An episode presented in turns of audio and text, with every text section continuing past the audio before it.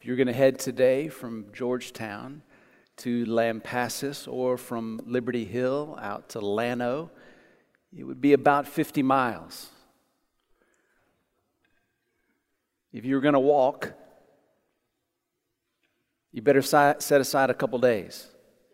It's going to take you a little over 18 hours to walk out there. Fortunately, that's not all the modes of transportation available to us today. You, you could actually get on a horse and you could just ride out there, and it'd, it'd, take a good, hard day's ride, but you could get there in a day on a horse. Well, gratefully, it's not the only mode of transportation for today. We could get in a car and we could get out there in about 45 minutes. If you had access to a Cessna 152 or so, you could probably get out there in about 15 minutes. If you wanted to travel around the world and have a face to face conversation with an individual, you could essentially be there instantly through technologies like FaceTime. It just blows my mind when I think about how close we really are to the rest of the world. We are closer than ever to the rest of the world. Now, today, when we read through Joshua 20 and 21, I want you to keep in mind the fact we are closer than ever to the rest of the world. Back when I was in college, my junior year of college, I was in a particular class one spring, and in that particular class, uh, there was another guy in the class that I had made acquaintances with through mutual friends. I walked into the class, and there he sat in class. And somewhere along the way, we ended up early on in the, in the semester sitting by each other. I remember the first day that I sat by him, sitting there listening to the professor lecture, and my friend that I sat by, he pulled out of his backpack a plastic baggie full of raw carrots.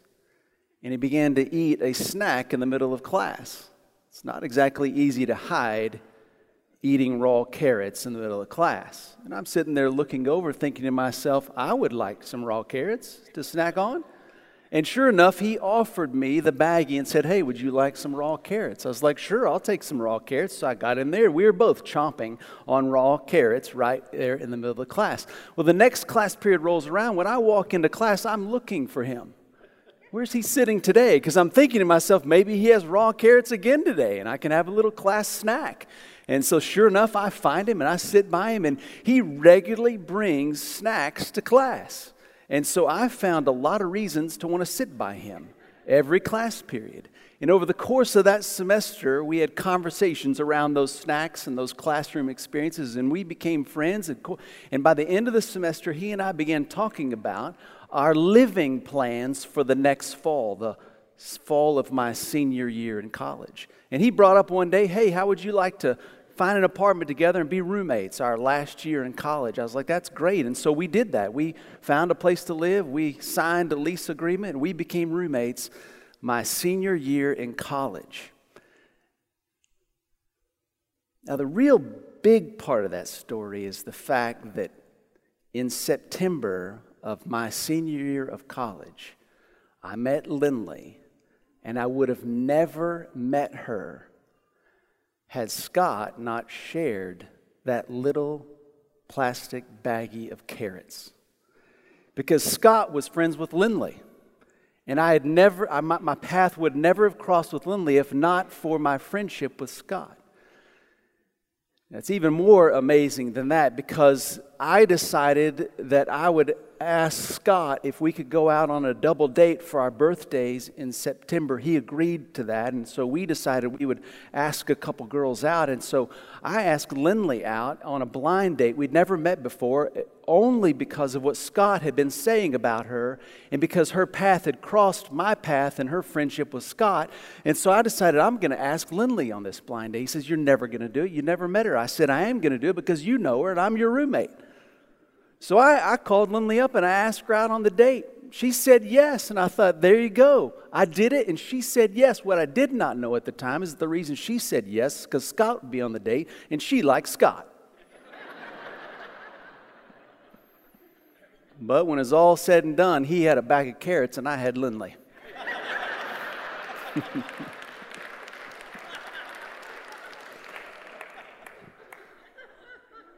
you know, the little things the little things, they matter so much. So we're going to read Joshua 20 and 21. And when we read through Joshua 21, I want you to keep two things in mind. You've never been closer to your world, and the little things matter more than you can imagine. All right, let's read it. Joshua 20. We're going to read all the chapter. In chapter 20 and 21 are about two of the little things that are left regarding the promised land. Chapter 20, verse 1. Then the Lord spoke to Joshua Tell the Israelites, select your cities of refuge as I instructed you through Moses, so that a person who kills someone unintentionally or accidentally may flee there. These will be your refuge from the avenger of blood. When someone flees to one of these cities, stands at the entrance of the city gate, and states his case before the elders of that city, they are to bring him into the city and give him a place to live among them. And if the avenger of blood pursues him, they must not hand the one who committed manslaughter over to him, for he killed his neighbor accidentally and did not hate him beforehand. He is to stay in that city until he stands trial before the assembly and until the death of the high priest serving at the time. Then the one who committed manslaughter may return home to his own city from which he fled. So they designated, Kadesh in the hill country of Naphtali in Galilee, Shechem in the hill country of Ephraim, and Kiriath Arba, that is Hebron, in the hill country of Judah. Across the Jordan east of Jericho, they selected Bezer on the wilderness plateau of Reuben's tribe, Ramoth in Gilead from Gad's tribe, and Golan from Bashan from Manasseh's tribe. These are the cities appointed for all the Israelites and the aliens residing among them, so that anyone who kills a person unintentionally may flee there and not die at the hand of the avenger of blood until he stands before the assembly. One of the two remaining tasks regarding the promised land was the assignment of cities of refuge. And the city of refuge is described in several places in Scripture Numbers chapter 35, Deuteronomy chapter 19. In fact, in Deuteronomy chapter 19, we're given an example of where this city might be of relevance. The example given in Deuteronomy 19 is you go out and you're deciding to chop some firewood with a buddy, your neighbor, and you go out and you're swinging the axe, and the axe head flies off the handle and hits your neighbor and strikes your neighbor dead. When that happens, you might want to run to a city of refuge because your neighbor might have a brother who gets really upset over the fact you killed his brother. So, to save you from the avenging kinsman, you can run to the city of refuge and you could present your case before the elders of that city. And if the elders of that city discover that you had no intent, there was no premeditation, it was an accidental killing, then you could experience protection and mercy under that city so that you are safe from the avenger brother who would like to take vengeance for the death of his brother.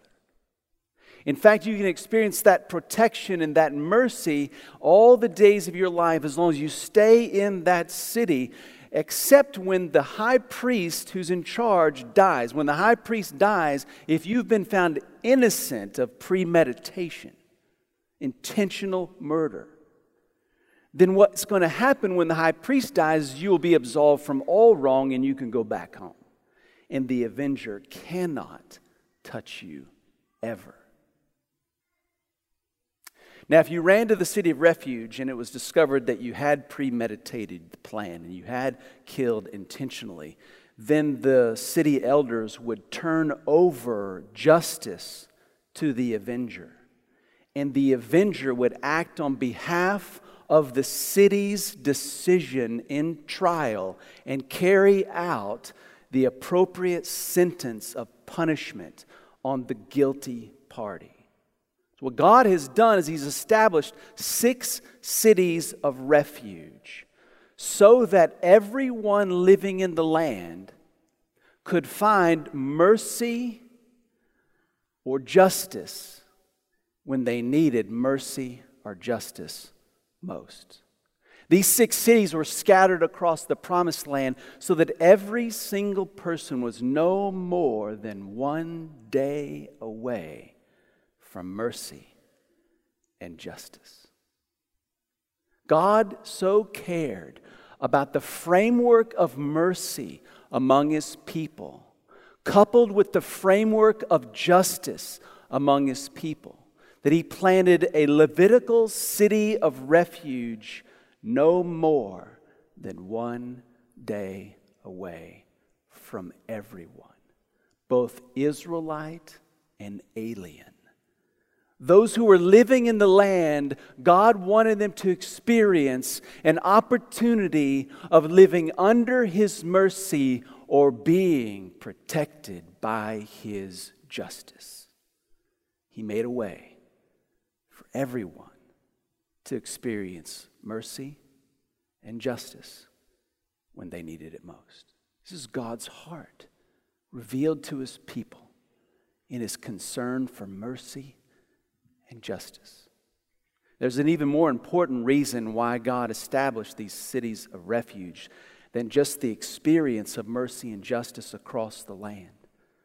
You, you find this more important reason fleshed out in that passage in Numbers 35. In verse 34 of that chapter, the Lord says, The reason I want you to have a city of refuge is because I do not want this land to be defiled. I want this land to be protected by a dispensing of mercy and justice for the sake of my people, so that the land would be a land that is clean. And the reason the land needs to be clean is because the Lord says, I'm going to dwell in the land with my people.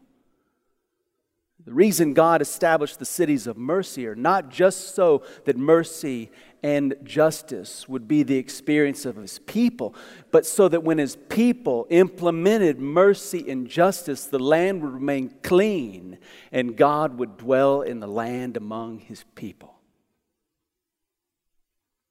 He wanted mercy and justice to be in proximity to everyone. More importantly, he wanted to be in proximity to everyone. Now, remember with me, these are Levitical cities, and the Levites, remember, were not given an inheritance of land. Their inheritance as a tribe of God's people was the Lord Himself. We've heard several times as we worked through Joshua that the tribe of Levi does not inherit land. All the other tribes do, but the Levites needed a place to live. And so they are given cities in which to live that belong to other tribes.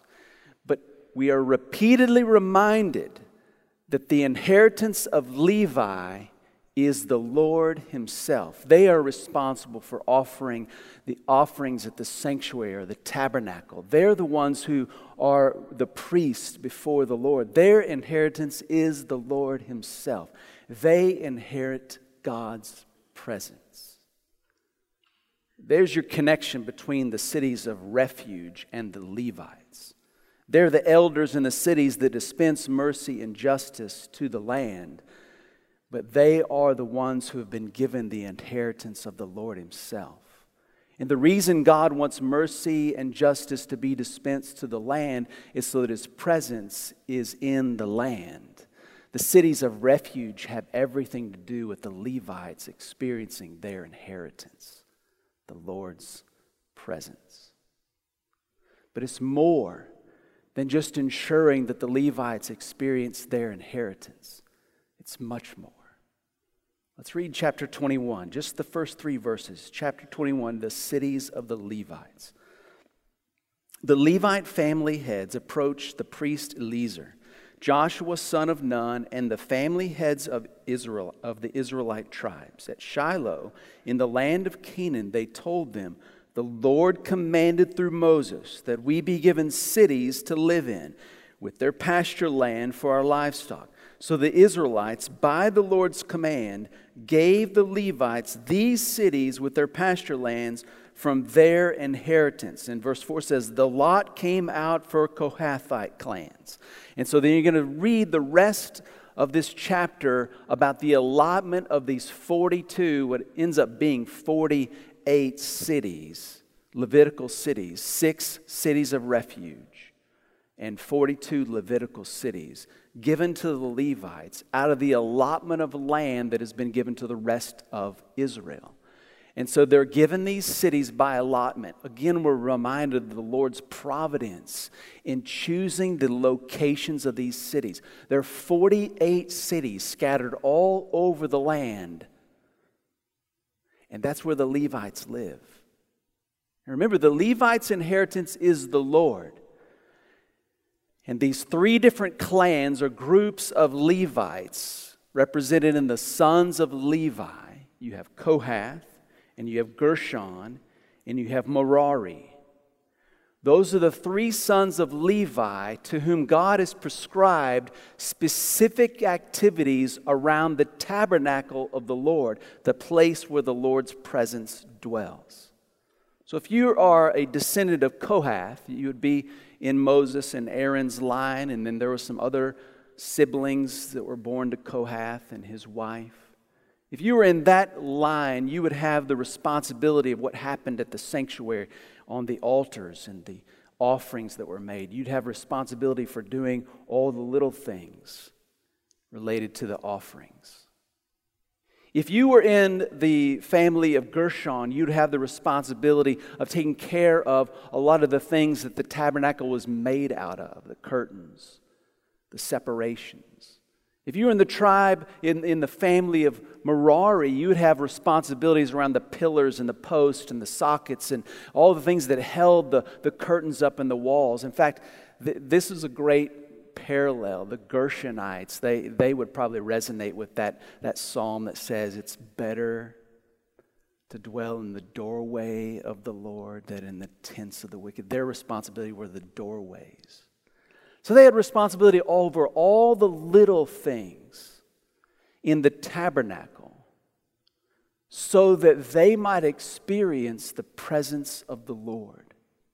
They were on a rotation where they would come from all these cities scattered all over the land. They would come in to Shiloh. And when they came into Shiloh, when it was their time to offer their service at the tabernacle, they would come into Shiloh and they would go through all the little steps of creating opportunities for the presence of the Lord to be among his people at the tabernacle in Shiloh.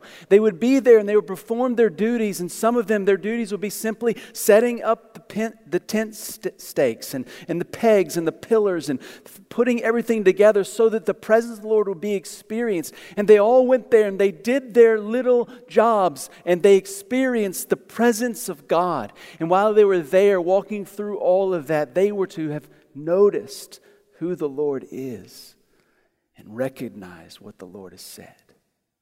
And after their responsibility is done, they're supposed to go home. And they would go home to these cities scattered out throughout all of the promised land, and they would simply live their lives having experienced uniquely God's presence as the only tribe to inherit the Lord Himself. You know what the scripture says about the Levites? Moses, right before he dies, he blesses all the tribes. You know what he says about the tribe of Levi?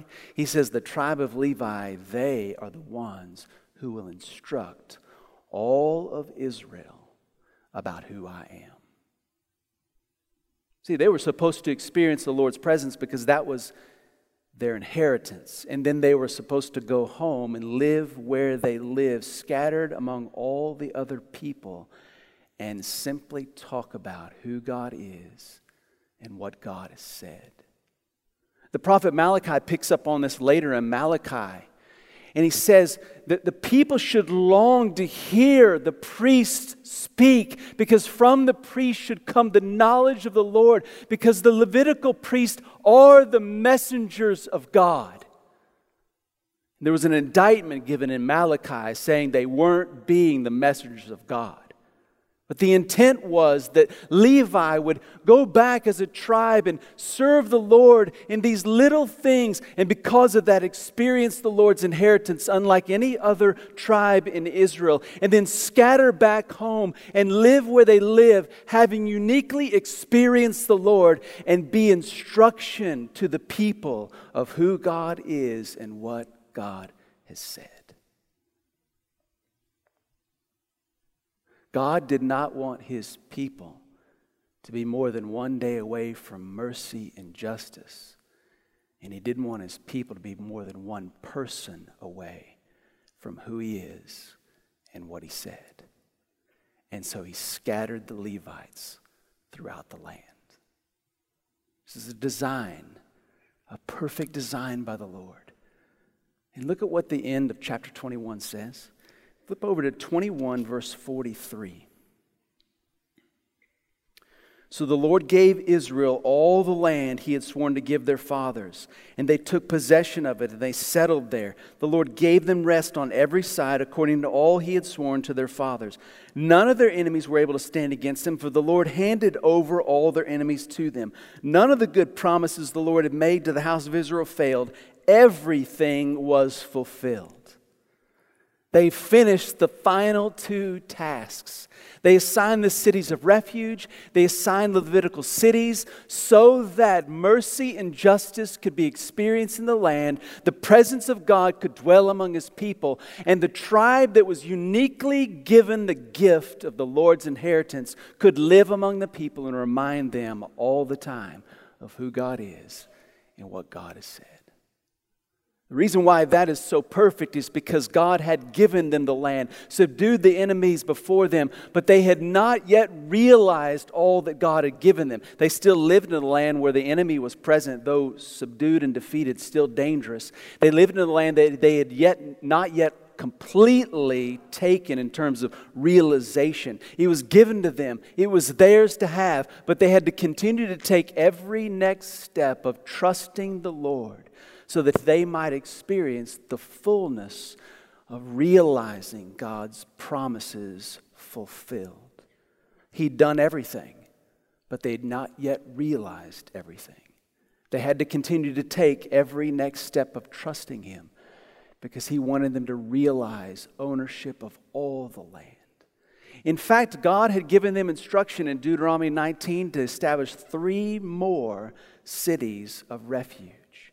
If you keep obeying me and taking your next steps, I'm going to give you more experience of the land I've promised you. And as you get the experience of that land, you're going to set up three more cities of refuge because as you spread into what I've already given you, I never want anyone to be more than one day away from mercy and justice.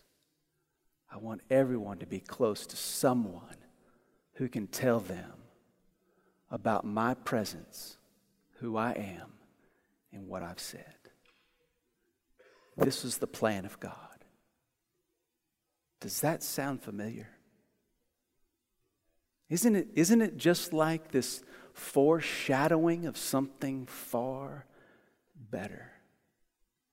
I can't help but think of myself as if I was running to a city of refuge knowing that I have sinned against God, running to find mercy. But the problem is the city of refuge only provides mercy for the one who did not intentionally do wrong.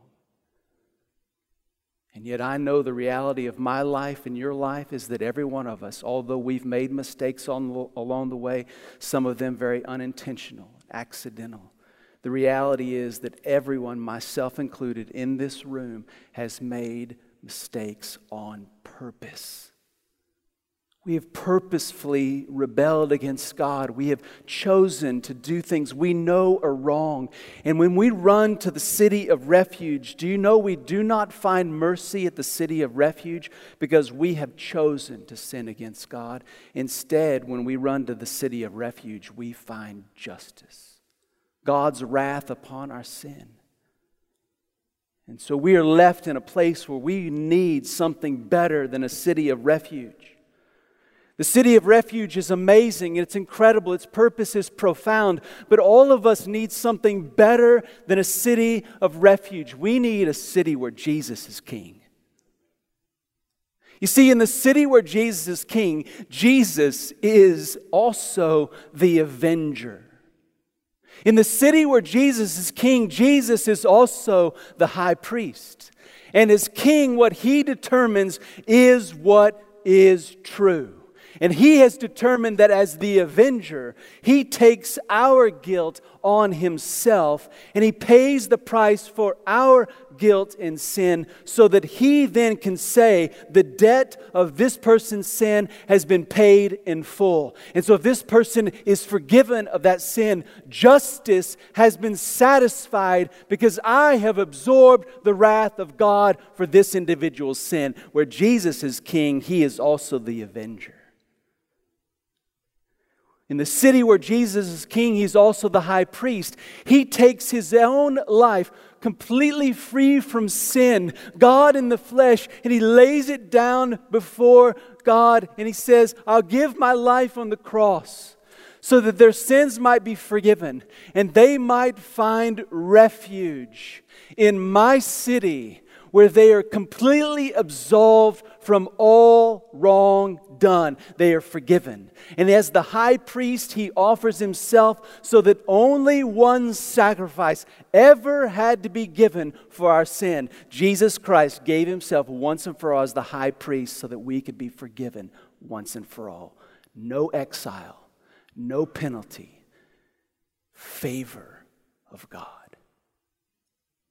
We, we need the city where Jesus is king.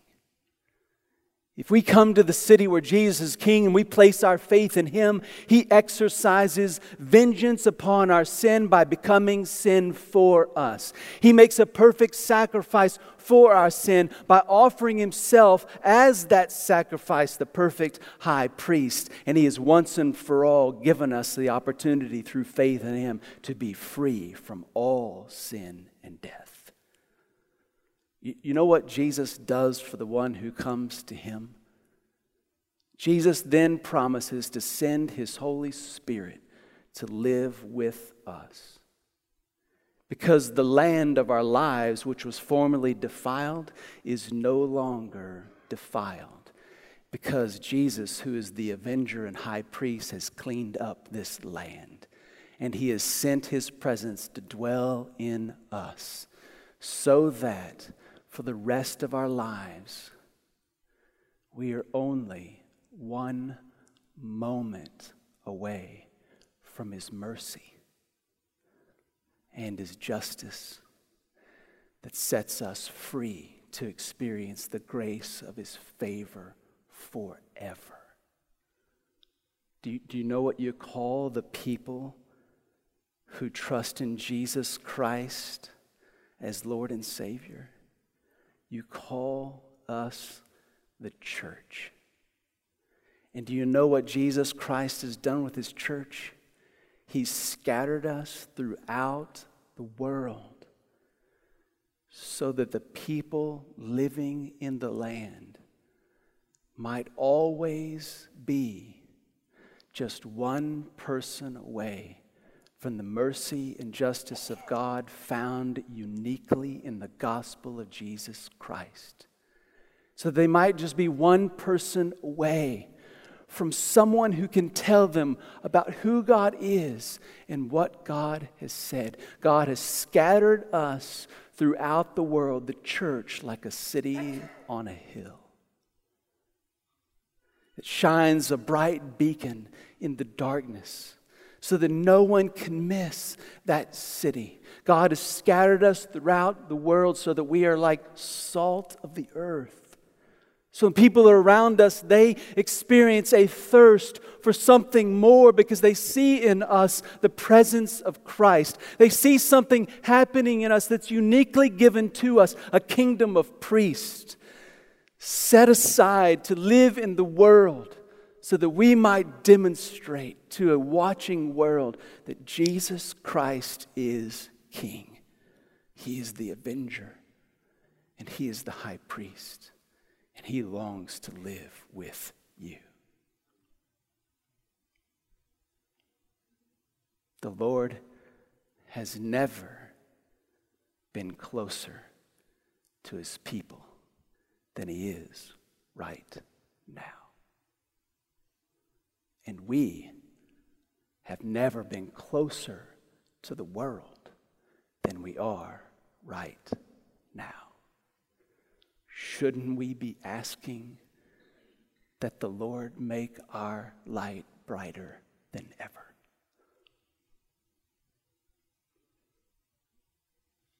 But the little things matter. The, the little things matter. Do, do you know why it is that re- repeatedly we talk about simply reading the Bible? You know how we talk about prayer? You know why we encourage you every day to pick up your Bible and read about the Lord? You know why we encourage you to respond to what you read about the Lord in prayer and every day simply go through little steps of seeing who the Lord is and being reminded of what the Lord has said? Because listen, you will never, ever care about the proximity of God in your life if you do not incorporate the little things about the proximity of God in your life. We must be a people who do the little things in relation to the proximity of God to us. His Spirit has been sent to us that we might have minds and hearts illuminated to the amazing truths of God's Word, so that every day we have the personal experience of God's presence transforming the way we think about the rest of our lives. We must pay attention to the little things related to the proximity of God in our lives, or we will not care one bit about being in proximity to people. You want to care about the people you're around? Then care about the little things related to the proximity of God in your life. If you begin to care about the little things in your life related to the proximity of God, God will stir your heart to care about the people whom you are closer than ever to. May we be a people who are salt and light. And because God is near us, may we be a people who care about the people who are near us. There's, there's only two tasks remaining in the land in which we live the task of displaying the mercy and justice of God in the gospel of Jesus Christ, and the task of his people being light to the world. Let's do the two remaining things with everything we are. That's what it means to live on mission. Amen.